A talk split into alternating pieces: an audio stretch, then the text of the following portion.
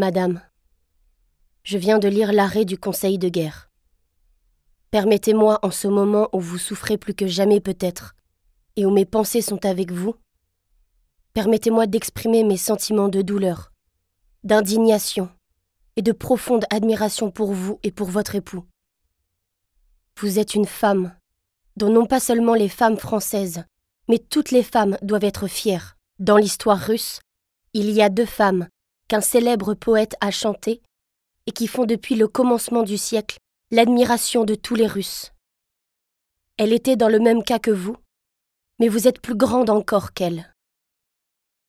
Je n'essaierai pas de vous encourager, vous avez tout de courage, mais je voudrais vous dire seulement que plus que jamais, je suis convaincue de la liberté prochaine de votre mari. Je ne parle pas de la réhabilitation.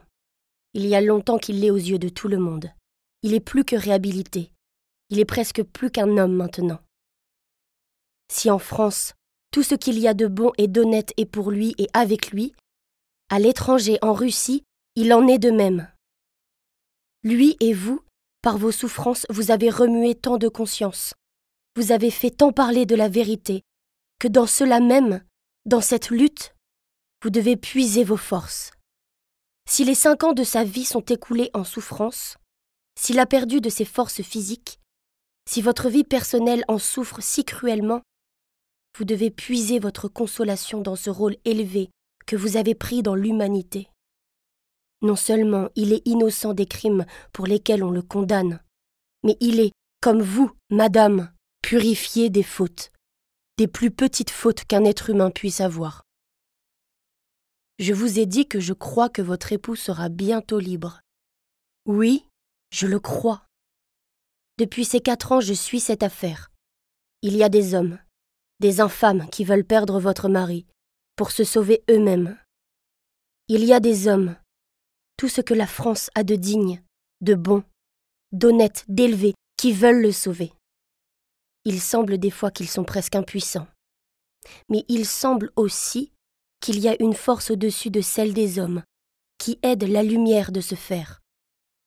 Je crois en cette force, dont bien des fois dans la vie j'en ai la preuve.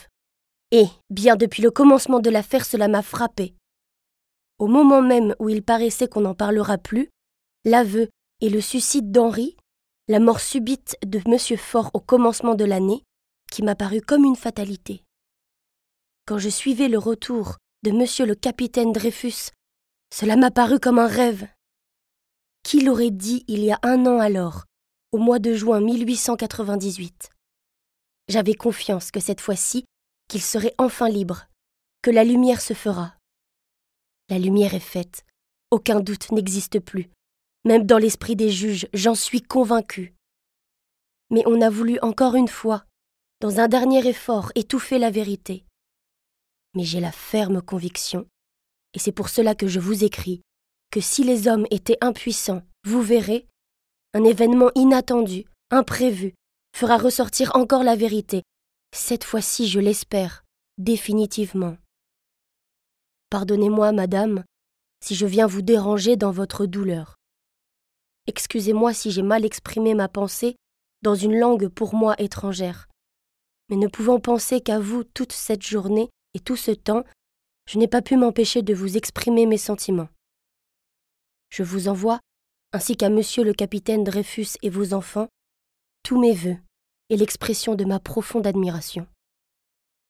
Mademoiselle Estelle Abrikozov, Villa Sainte-Claire, le 10 septembre 1899.